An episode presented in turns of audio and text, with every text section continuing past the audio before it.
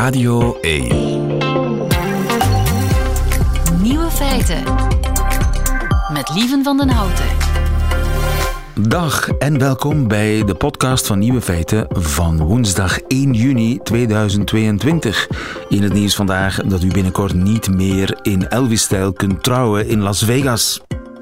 Alleen al in de Graceland Wedding Chapel zijn er elk jaar zo'n 6400 Elvis-huwelijken. En die zijn werkelijk prachtig. You take this, this man whose hand you hold to be committed to for life. So by the power invested in me by the state of Nevada, it's my pleasure to pronounce you two committed to for life. Sir, let me kiss that partner. Now? Right now, sir. I can't, I can't make it official, I can't make it legal Voor een kleine meerprijs zingt de Elvis-imitator van dienst zelfs een nummertje. Maar dat is niet naar de zin van de erven Elvis. Want Elvis, Elvis Presley en The King, dat zijn beschermde merknamen. En wie die namen wil gebruiken, die moet ervoor betalen. En dat doen ze niet in Vegas. Daarom komt er nu een verbod op de Elvis-huwelijken. Kaya Collins, die eigenaar is van de website lasvegasweddingchapel.com, die vindt het een echte schande. Elvis is volgens haar een publiek figuur. De 15 miljoen imitatoren die zijn bij deze gewaarschuwd. De andere nieuwe feiten vandaag. Wie een zonnebril draagt, die gluurt. De Franse minister van Cultuur die wil dat de Franse jeugd in het Frans videogamet. Rick de Leeuw zoekt een positief woord voor ex. Twee kandidaten testen hun nieuwe feitenkennis in de woensdagquiz. En de wereld bekeken door Dena Vadani, stand-up comedienne. Dat krijgt u in haar middagjournaal. Veel plezier. In eh, nieuwe feiten, dat weet u, worden nieuwe eh, woorden geboren. De jongste weken is dat het geval. Vorige week bijvoorbeeld het woord kruiptijd, voor tijd die maar niet vooruit gaat. Als in de zin, het was een uur, maar het was wel kruiptijd. Bijvoorbeeld in de rij voor de paspoortcontrole op Zaventem. Anaroom is nog zo'n nieuw woord dat hier geboren is. Iemand is anaroom als hij smaak nog geur heeft. Bijvoorbeeld hè, na het krijgen van corona. En die nieuwe woorden die danken we natuurlijk aan u, luisteraar, maar ook aan Rick de Leeuw. Het ontbreekwoord. Rick de Leeuw gaat op zoek naar woorden die in onze taal helaas nog niet bestaan. Het is eh, ja, een, een nobele taak die Rick eh, de Leeuw op zich heeft genomen. Goedemiddag, Rick. Goedemiddag. Rick, eh, vorige week ging jij op zoek naar een woord voor ouder zijn dan je ouders ooit zijn geworden. Inderdaad. Dat is een, een situatie waarin je op een gegeven moment terechtkomt en dan begin je af te vragen waarom daar geen woord voor is. Ja.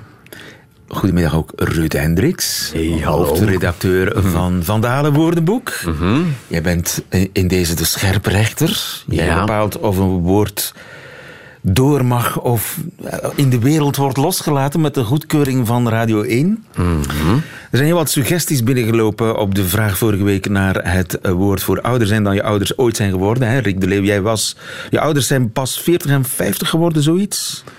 Ja, inderdaad. Dus toen ik eh, 53 werd, werd ik ouder dan mijn ouders ooit zijn geweest. En dat is, dat is een wonderlijke sensatie. Daar kan je heel moeilijk je hoofd omheen krijgen. Dan ben jij volgens luisteraar Mark Blijaert een leeflanger. Ja. Het, het enthousiast klink je niet daarover, Rick. Een le- je bent, niet- ben je niet graag een leeflanger?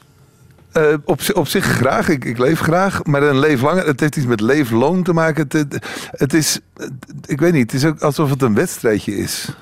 Ja, ook. Ja, en, en, en ook morfologisch. Dus in de woordvorming zit het een beetje vreemd in elkaar. Je zou eerder verwachten een langer lever in plaats van een leeflanger. Een langer lever. Ja. Dat doet me zo aan levertraan denken. Ook En lekker. het, en, en het orgaan. En het orgaan. Dan hebben we het over lichaamsorganen. Goed geprobeerd, Mark Blijaert, maar eh, enthousiasme is ver te zoeken bij zowel Rick de Leeuw als bij Ruud Hendricks. Rob Hanemaier die suggereert overwassen. Overwassen. Een kind is en blijft het kind van de ouders. Ouders zijn volwassen. Ouders zijn volwassen. Dus als je overwassen bent, dan ben je volwassener dan je ouders. Ja. Zoiets. Bij mij roept het Ja, maar- iets anders op. Eh, bij mij roept het iets op zoals een beetje verlept. maar eh, dat, en, en dat durf ik echt niet te zeggen van, eh, van Rick de Leeuw. Nog van mezelf. Het klinkt ook alsof je, alsof je overhemd verkleurd is. Ook al. Ja, ja, ja. ja. Te, te vaak gewassen. Ja, te vaak. Dat Sorry, zit ik zie er in. een beetje overwassen uit. Ja. Maar het schijnt in de mode te zijn. Nee, nee. Rob uh, een zeer mooie suggestie. Overwassen, ik vind het een mooi woord, maar in deze misschien niet echt gepast. Hans Lemaire, die heeft het over een spiegelwees. Een spiegelwees.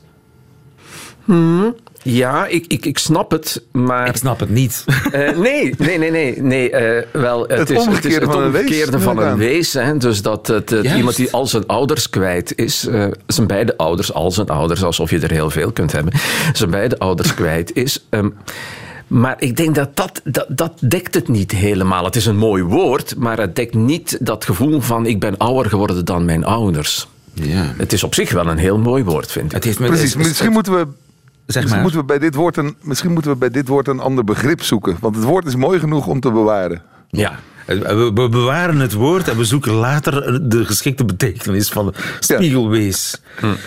Heel wat mensen, maar echt tientallen mensen, hebben een woord gesuggereerd eh overouderen.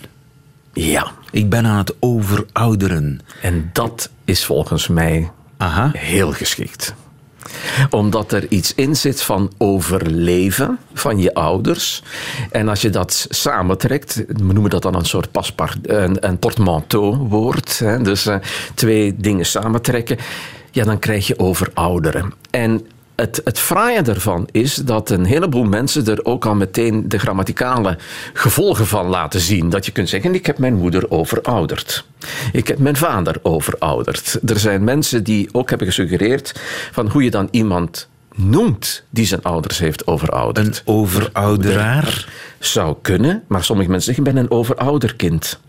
Of een overouderzoon, of een overouderdochter. Dus het is een woord dat toch heel makkelijk ingepast kan worden in de Nederlandse taal. Dat merken we. En dat is voor mij een van de criteria om de hoofdprijs uit te delen. Oké, Rick de Leeuw, wil jij een overouderzoon worden? Genoemd? Eh, ik, ik, ik ben Zijn? het blijkbaar al heel Je lang. bent een overouderzoon. Of een Maar het, voelt, het, voelt, het voelt comfortabel in dat woord. Ja, ik moet toegeven dat is, dat is een, een, een zeer logisch woord waar je je afvraagt waarom het niet al lang bestaat. En dat zijn precies de woorden die wij zoeken, die, Exact. die eh, helaas ontbreken en waarvan je afvraagt waarom bestaat het al niet eerder. Dus hij komt op de ontbreeklijst bij deze, goedgekeurd door zowel Rick de Leeuw als Ruud Hendricks, hoofdredacteur van Vandalen, in de hoop dat het volk het woord gaat gebruiken. En wie weet belandt het zo wel in het woordenboek. Ja, maar dat hangt niet van mij af. Dat hangt van de, van de gebruikers af. Van de luisteraar bijvoorbeeld van eh, Radio 1 hangt dat af die we ook nodig hebben voor het volgende ontbreekwoord. En dat gaat Rick de Leeuw nu onthullen. Rick? Ja, want er zijn veel meer woorden in de ontbrekend dan we aanvankelijk dachten. Luisteraar Miet Ooms wil bijvoorbeeld graag op zoek naar een correct woord voor een volwassen donorkind. Dus je bent donorkind, maar wat, is, wat word je als donorkind als je helemaal volwassen bent? Hangt een beetje samen met de vraag die we net hebben beantwoord. En luisteraar Peter van der Perre vraagt zich af of er een woord bestaat voor het gelukzalige gevoel dat een warme douche teweeg kan brengen na het sporten. We kunnen nog jaren door met dit eh, item, denk ik. Absoluut, ja. ja. En, maar dat laatste is een herkenbare sensatie die misschien wel een eigen woord verdient. En ook de volgende oproep is zeer herkenbaar. Of in ieder geval ehm, voor, voor mij dan. Oké. Want- En aangezien, en aangezien in België volgens de meest recente gegevens vier van elke tien huwelijken stranden, kunnen, er, kunnen we er gevoeglijk van uitgaan dat de komende vraag voor veel mensen van belang kan zijn. Want luisteraar Hans Hoed schreef ons eerder deze week het volgende. Beste lieven, beste Rick. Ik ben sinds een jaar gescheiden. We hebben twee kinderen en ik zoek een woord om mijn ex mee aan te duiden. Want ex vind ik te negatief. En de moeder van mijn kinderen veel te lang. Meestal zeg ik daarom gewoon haar naam als ik het over haar heb. Maar dat levert soms verwarring op bij mijn gesprekspartners... waarna er toch uitleg nodig blijkt.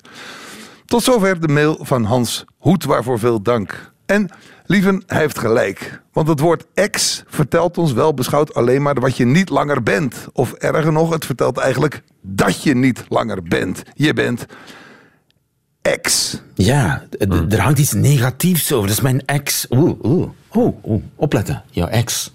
Alsof je daar per definitie een wat moeilijke relatie mee hebt. Precies. En daarom is de vraag van Hans een fraaie uitdaging en een belangrijke stap op weg naar een, naar een betere wereld. We gaan op zoek naar een ander, positiever woord voor ex. Wat En- denk je daarvan? Ja, eh, gezinspartner? Gezins. Ja, je bent het niet meer. Oh ja, dus je, je, Ja, maar ja, je je blijft in het gezin rondhangen. ja, je maakt op de een of andere manier toch deel uit van het gezin. Je hebt een liefdespartner, maar je hebt ook een gezinspartner. Bijvoorbeeld. Ik, ik, ja, nee. Je probeert wat. Ik kan, ik kan het niet. Dat is duidelijk. Maar de luisteraar van Radio 1, die kan het veel beter. Laat ons uw suggesties geworden via nieuwefeitenuitradio1.be of via de app van Radio 1. Waarom niet? Dus hoe noem je je ex waar je nog een hele fijne band mee hebt en die eigenlijk ook ja, min of meer deel is van je gezin, van je leven? Een positief woord voor ex. Dankjewel, Rick de Leeuw. Dankjewel, eh Ruud Hendricks. En luisteraar, aan het werk. Radio 1. Nieuwe feiten. Het Franse ministerie van Cultuur die dat wil dat eh, er voortaan in Frankrijk in het Frans wordt gegamed. Goedemiddag, Jolien de Bouw. Goedemiddag. Onze vrouw eh, in Frankrijk. Wordt er in Frankrijk niet in het Frans gegamed? Nee, in het Engels, hè. zoals, zoals overal ter wereld, denk ik. Maar als het dus van de overheid afhangt, dan zal dat binnenkort in het Frans moeten gebeuren. En eh, heeft de minister van Cultuur een, een vocabulaire klaar? Ja, in feite wel. Er is een speciale commissie van de Franse overheid die zich moet bezighouden met de verrijking van de Franse taal. Ze gaan eigenlijk nieuwe woorden verzinnen voor eh, nieuwe, nieuwe concepten, zoals het gamen.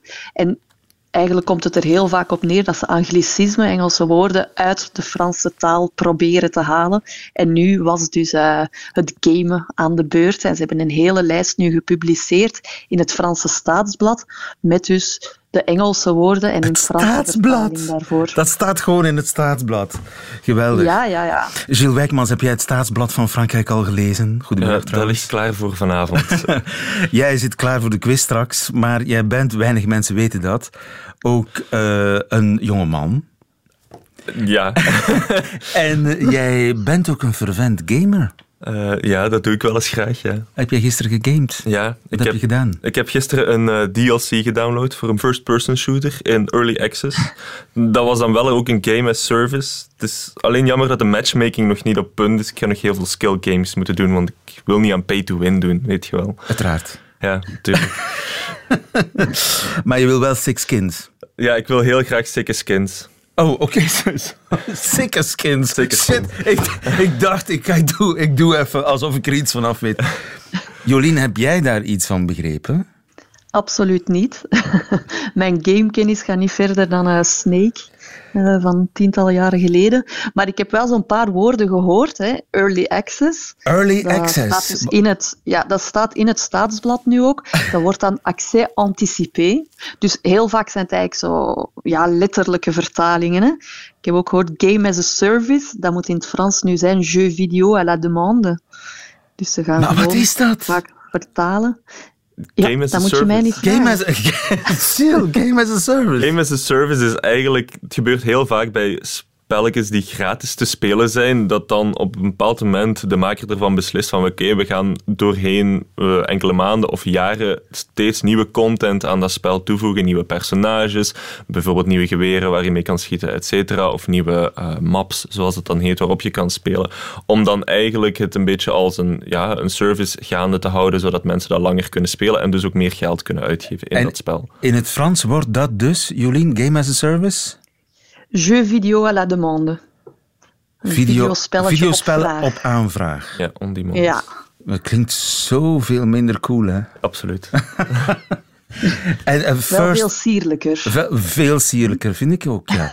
Eh, first-person shooter heb ik ook gehoord. Wat is dat? Een first-person een first-person shooter? First-person shooter is eigenlijk een schietspel waarbij je eigenlijk als eh, gamer door de ogen van het personage kijkt. Dus je hebt, nu kan het heel technisch worden, first person en third person. Third person is wanneer er eigenlijk bijvoorbeeld een camera Ja, ja. achter je hangt en je dus het- de persoon hè, als derde persoon ziet. First person is eigenlijk ja, de ik-vorm in een boek bijvoorbeeld. Je kijkt Een door de subjectief ogen, standpunt eigenlijk. ja, Ja. je kijkt door de ogen van het personage. Hoe zou je dat in het Frans zeggen? Heeft het ministerie van Cultuur daar een idee van, Jolien? Die staat niet in mijn lijst. Ai, ze hebben nog werk.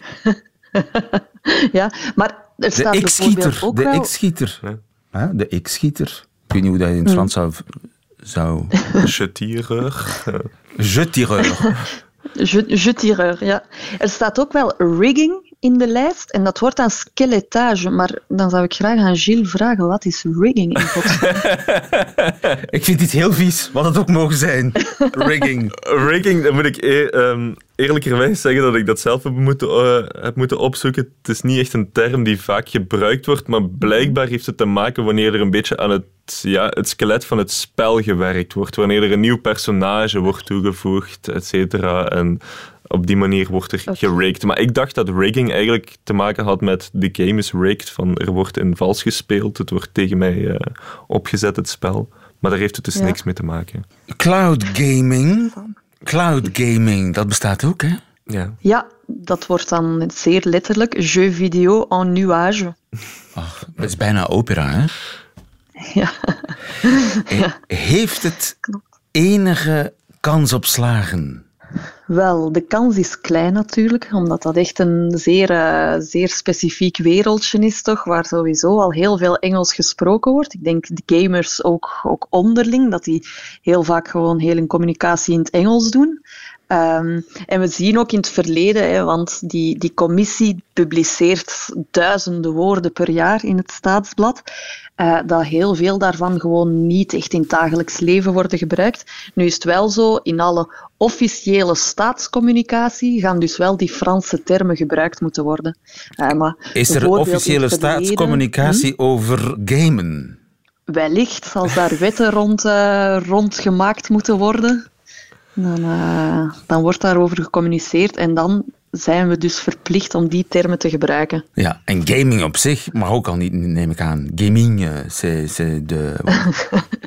Ja, maar het is nog niet eh Jeu, jeu video. Nee, Jeu video, dat is de officiële term. dat, ja, ja, ja, jeu video, ja. Maar gaming wordt wel degelijk gezegd en ik vermoed dat al de andere eh, woorden ook wel, dat het rigging zal blijven in de, in de volksmond, de gaming volksmond. En is dat iets wa- waar de Fransen zelf van wakker liggen? Of ze lezen dat in de krant en ze halen hun schouders op? Ik denk dat ze er even goed even mee moeten lachen als wij het nu doen. Dus het is iets politieks. Het is eerder iets politieks. Het is natuurlijk ook hè, die Académie Française, daar werkt die commissie veel mee samen. Dat is iets heel symbolisch. Maar veel Fransen vinden dat toch ook wel een beetje eh, voorbijgestreefd, een beetje oudbollig vaak. ehm ja, willen ook gewoon mee met de tijd. Maar tegelijkertijd wil die commissie en de Académie Française op deze manier ook wel gewoon tonen dat ook het Frans een moderne taal is die zijn plaats heeft eigenlijk op het, eh, op het computerscherm. Ja, in theorie Maar, eh, bon. Ja, in theorie, Ja. klopt. Zou, spelen in het Nederlands, Gilles, dat, dat is niet leuk? Eh, ik, ik- ja, ik denk dat, dat er een serieuze vertaalinhaalmanoeuvre moet gebeuren dan, want ik denk dat ik heb nog nooit een Nederlandse vertaling van free-to-play gehoord of matchmaking of pay-to-win of et cetera. Spelen om te winnen? Ja. Ja, maar dat klinkt toch totaal niet. Dat klinkt zo. Hoe zou dat toch komen? Dat is een, eh, een vraag voor een eh, doctoraat. Maar in ieder geval, als ze dat willen, kunnen de Fransen voortaan aan eh, jeux vidéo doen en français. Dankjewel, Jolien in eh, Parijs voor ons. Dankjewel ook, Gilles. En tot straks voor de quiz. Nieuwe feiten. Radio 1. Een zonnebril beschermt u tegen fel licht, maar het heeft ook een ander voordeel, blijkt uit nieuw onderzoek. Tom Bekkers, goedemiddag.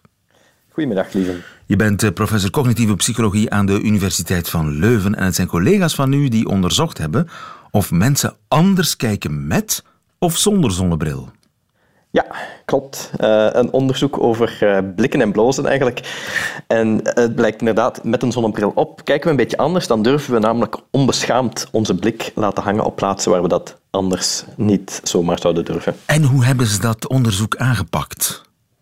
Wel, uh, voor het onderzoek hebben ze een hoopje studenten voor een computerscherm gezet, 52 studenten. En die kregen op dat scherm een reeks foto's te zien. En er werd toen wijsgemaakt dat het een onderzoek was dat als doel had om na te gaan of een bril die blauw licht tegenhoudt minder vermoeiend is voor de ogen dan een zonnebril. Was eigenlijk helemaal niet waar, daar ging het niet over. Maar die foto's die verschenen telkens per twee, zij aan zij. Het waren allemaal foto's van fotomodellen. Ofwel twee mannelijke ofwel twee vrouwelijke fotomodellen, waarbij het ene model telkens normaal gekleed was en het andere model letterlijk niet heel veel om het lijf had. Oké. Ja, en ondertussen, zonder dat die deelnemers dat wisten, werden hun oogbewegingen geregistreerd. Zodat de onderzoekers achteraf konden bepalen hoe lang de deelnemers aan het onderzoek hun blik op elk van beide foto's lieten rusten. En werden die uh, proefpersonen bekeken door andere mensen? Door, ja, door onderzoekers? Dus dat, ja, dat was de cruciale twist.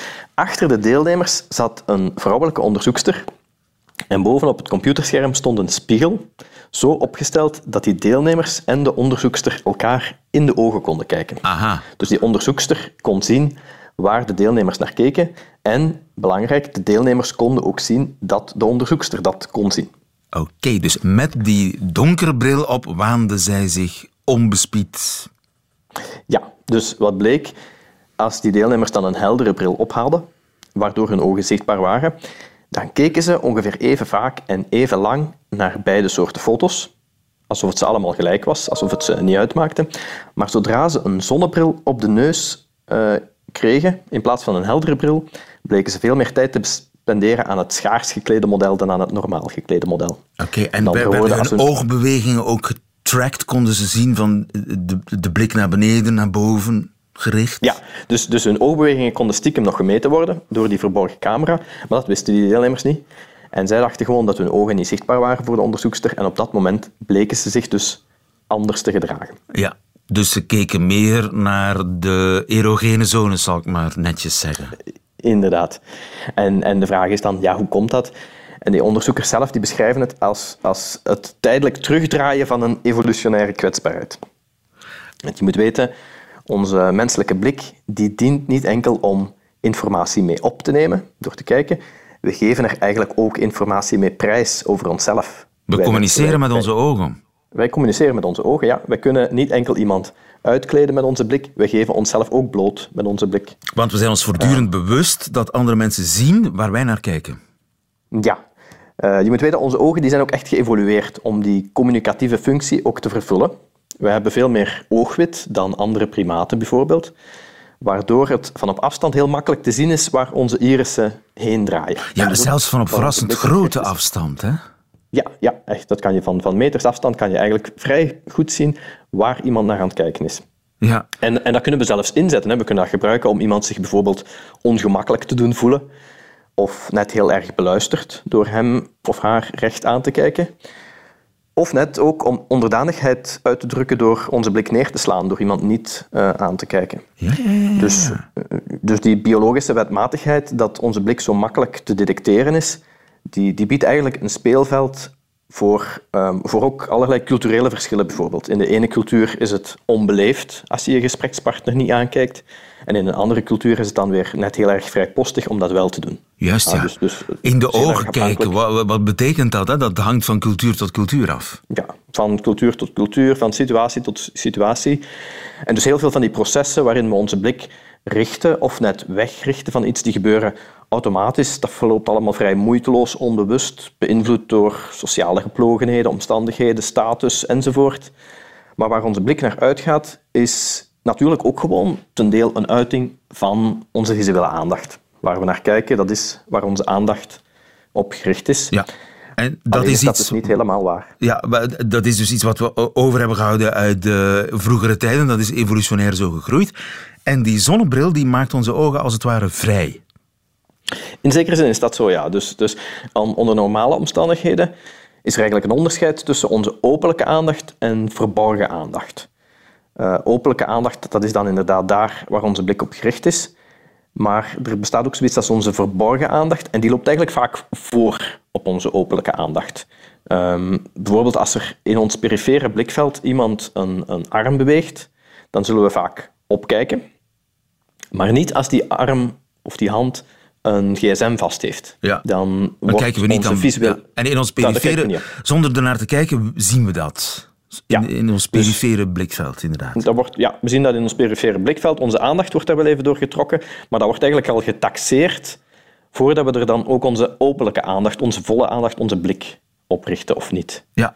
Um, dus heel veel van die processen gebeuren, die gebeuren snel, onbewust, maar we zijn er ons ook wel bewust van dat wanneer we onze blik rechtstreeks op iets richten, dat het dan voor anderen erg zichtbaar is waar onze aandacht op gericht is. Ja, en de zonnebril onze... Eh, laat ons ongegeneerd kijken naar wat ons echt interesseert. Ja, ja, dus zeker als het gaat over dingen waar we, als, als de dingen waar we naar willen kijken cultureel niet gepast of aanvaard zijn, of als andere mensen zich ongemakkelijk zouden voelen bij, bij waar we naar kijken, dan, dan gaan we onze verborgen aandacht inzetten om onze openlijke aandacht net weg te houden van de dingen die we eigenlijk wel interessant uh, vinden. Dan kijken we er niet rechtstreeks naar. Maar die zonnebril, die, uh, die neemt die kwetsbaarheid weg. Die kwetsbaarheid waarmee de evolutie ons heeft opgezadeld. En dan laten we onze blik dus wel vrijelijk gaan waar onze verborgen aandacht die heen wil leiden. Dus het is nu officieel mensen met een zonnebril gluren? Zeker en vast. Uh, er hangt dus in die zin ook een beetje een, een, methodologische boodschap aan voor andere onderzoekers die oogbewegingen willen gebruiken om aandachtsprocessen te meten. Wat een, een heel populaire techniek is in allerhande toegepast onderzoek, bijvoorbeeld in, in de business van neuromarketing. Eh, alles wat met reclame te maken heeft, daar wordt heel veel van oogbewegingsonderzoek gebruik gemaakt om te kijken waar besteden mensen aandacht aan. En eigenlijk is dus de boodschap dat het meten van oogbewegingen misschien niet altijd zo'n betrouwbare meting oplevert van waar onze aandacht naar uitgaat. In ieder geval niet als we ons bekeken voelen. Ja, dus die, dat soort onderzoek best met een zonnebril op. Bijvoorbeeld. Inderdaad. Tom Bekkers, dankjewel. Goedemiddag. Graag gedaan. Dag lief.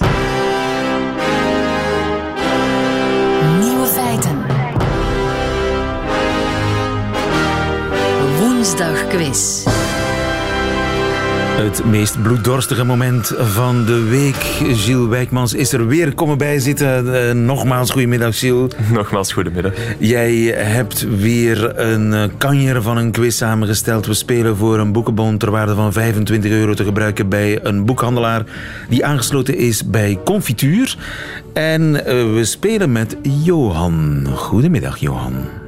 Goedemiddag, lieve. Johan uit Brussel, wat was je aan het doen vandaag? Ik ben aan het werk eigenlijk, maar ik heb nu een pauze. Ah, ik zal zo lang mogelijk aan de lijn blijven. Dan kun je zeggen van ja, sorry, ik ben aan de, op de radio. Ik kan niet, ik kan niet pauze kan uh, een beetje gerokken worden. Wat voor werk doe je? Ik ben tandartsassistent in Gent, lieve. Oh, dat is interessant. Younes, je speelt tegen Younes. Dan kom ik straks misschien nog eens langs. Younes. Hallo, lieve. Uit Zwevegem. Waar was jij mee bezig vandaag? Uh, ik was vandaag uh, les aan het geven. Eigenlijk niet meer. Nee, het was een teamvergadering. Ik ben leerkracht. Uh, maar de werkdag zit erop voor mij vandaag. Oh, kijk, handig hè, in het onderwijs staan. Ah, Inderdaad.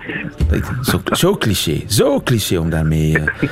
Goed, uh, ik ga jullie kennis testen van vier nieuwe feiten. Ik begin bij Johan, die zich het eerste heeft gemeld. En zolang hij juist antwoordt, blijft hij aan de beurt. Bij een fout antwoord gaat de beurt naar Younes. En wie het laatste nieuwe, goede, wie het laatste nieuwe feit goed kent, die wint deze quiz. Dat is allemaal duidelijk. Eerste vraag is voor Johan. Technologiebedrijf Apple wil graag auto's bouwen. Onlangs vroegen ze een patent aan voor een revolutionair idee voor die auto. Wat hebben ze gepatenteerd, Johan? A. Een auto met vijf wielen.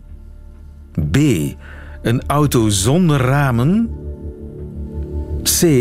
Een auto die kan krimpen om in kleinere parkeerplaatsen te kunnen passen. Oei, dat wordt een moeilijke. Ik ga gokken op C. Een auto die kan krimpen. Ik droom er ook al jaren van, maar dat is niet het patent dat ze hebben aangevraagd. Younes. Ik zou dan ook gokken op uh, de auto zonder ramen. De auto zonder ramen? Dat is helemaal goed. is Wat een raar idee, Gilles. Het is, het is- ik, ik vind het een heel slecht idee eigenlijk. Eh, Apple die werkt al een heel tijdje aan hun Apple Car, zoals ze het zelf noemen. En nu hebben ze inderdaad een patent ingediend om een auto zonder ramen te ontwikkelen. En dat betekent dus eigenlijk in de plaats van ramen krijg je schermen. En als je dan bijvoorbeeld ja, door lintbebouwing rijdt, dan kan je denken van oké, redelijk saai, ik switch naar Route 66 of een of andere De- mooie de Stelvio, de. Ja, Stelvio, voilà, waarom inderdaad. niet?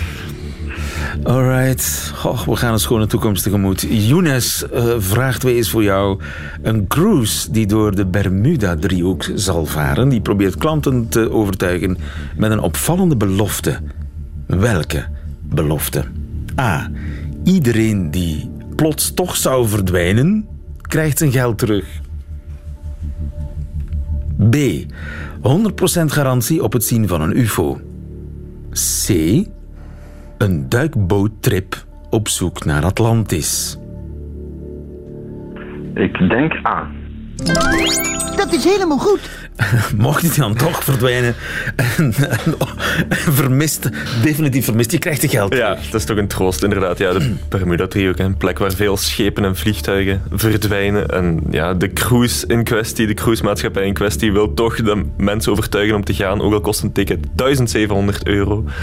Eh, ja, Je krijgt je geld terug als je dood je bent. terug. Voilà. Wauw, dat is een slogan. Dood, geld terug. Voilà.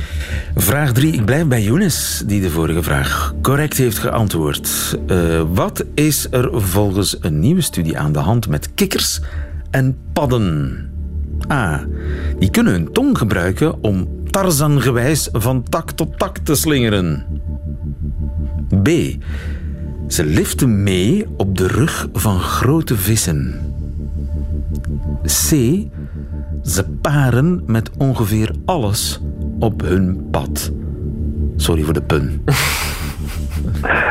Eh, ik ga moeten gokken terug en ik denk A. Ik denk A. Fout. Johan, terwijl de tandarts zit te wachten. Op zijn Wel, ik eh, moet ook een gok wagen. Ik vermoed C. Dat is helemaal goed. Heel goed geantwoord, Johan, want wat doen padden en kikkers? Paren met alles op hun pad. Het is een nieuwe studie die ehm, verschillende ja, meldingen heeft in kaart gebracht van padden en kikkers die paren met iets wat niet een soortgenoot van het andere geslacht is. Ze hebben, Zoals? Wel, ze hebben 378 gevallen gevonden. 282 daarvan ging het eigenlijk om een kikker of een pad van een andere soort. 46 eh, van die gevallen waren een kikker of een pad die al dood was. En 50 keer was het met een voorwerp of iets dat geen amfibie was. ehm, waaronder ook de aanleiding voor het onderzoek. Want de aanleiding voor het onderzoek was een foto van een pad die aan het paren was met een regenlaars. Het zijn vieze beesten. Of fascinerend. Vraag 4. Johan Brepels. Ik, ik ga toch aan de pad nu anders bekijken. Als ik hem zie. En hij u ook. Ja, zeer goed. Johan, vraag 4. Cruciale vraag. Heb je die goed, dan win je deze quiz. Zaterdag kreeg de Zweed Ruben Östlund de Gouden Palm voor Triangle of Sadness. Maar welke andere prestigieuze filmprijs is de dag ervoor in Cannes uitgereikt? A. De prijs voor beste catering op een filmset. B. De prijs voor beste filmhond. C. De prijs voor beste telenovelle. Johan. Eh, ja, hier moet ik ook weer een gok wagen. Ik vermoed telenovelle. Fout. Ah, Younes? Oef, de druk is hoog nu plotseling. Ehm, ik zou gokken op catering. Op de catering? Fout. Twee keer fout. Dat betekent dat we toch een winnaar hebben. Johan.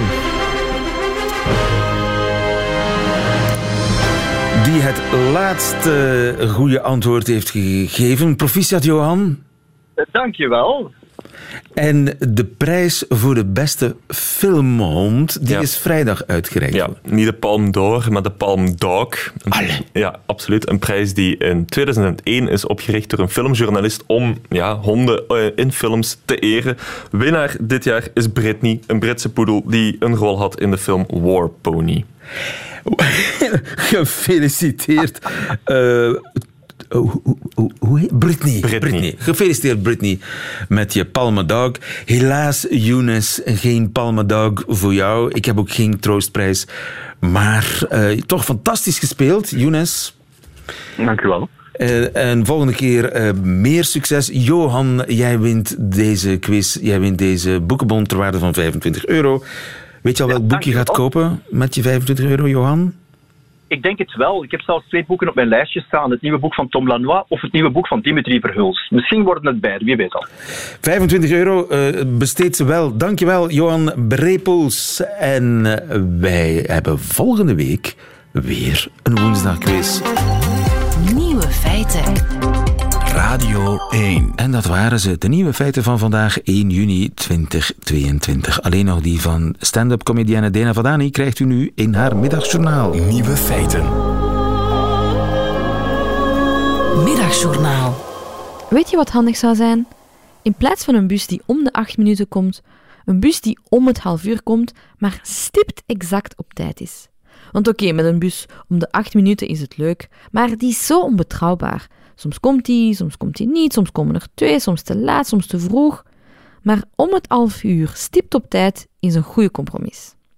En waarom denk ik daaraan? Wel, als er bijvoorbeeld een staking is, weet je dat er maar heel weinig bussen zullen zijn. En dan wacht je gewoon lang aan de halte, maar zonder stress, want je weet, nee, er zijn weinig bussen vandaag. Tijdens je wachttijd heb je dan tijd om aan zoveel andere dingen te denken, in tegenstelling tot de dagen waar er wel regelmatig bussen zijn, maar dat je, je dan zo zit te denken van, oh, het is zo vervelend, want die bus is te laat. Staken is zo menselijk. Het is een emotie, een zintuig.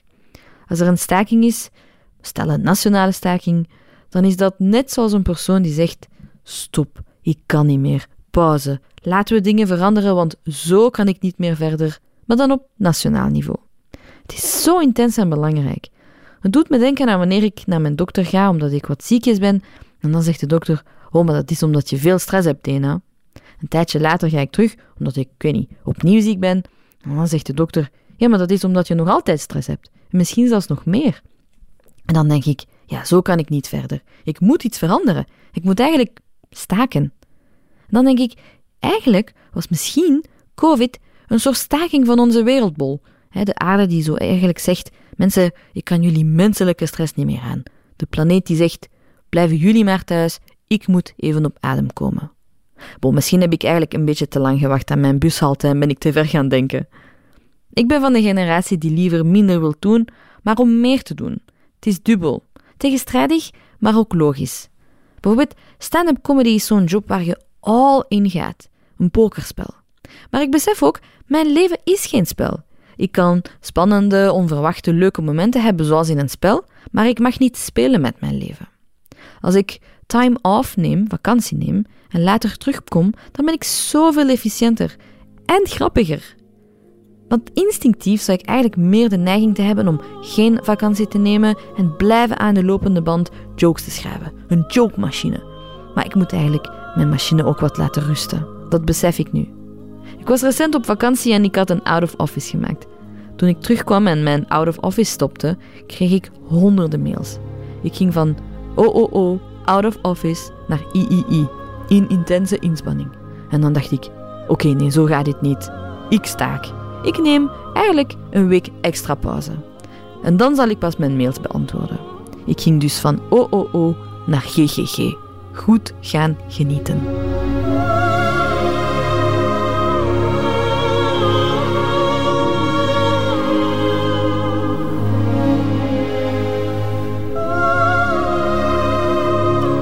Het middagjournaal met Dena Vadani. Einde van deze podcast. U kunt ook de volledige uitzending met de muziek erbij herbeluisteren via de Radio 1 app of de Radio 1 site. En live kunt u ons horen elke werkdag tussen 12 en 1. Moet u ook eens proberen. Tot de volgende keer.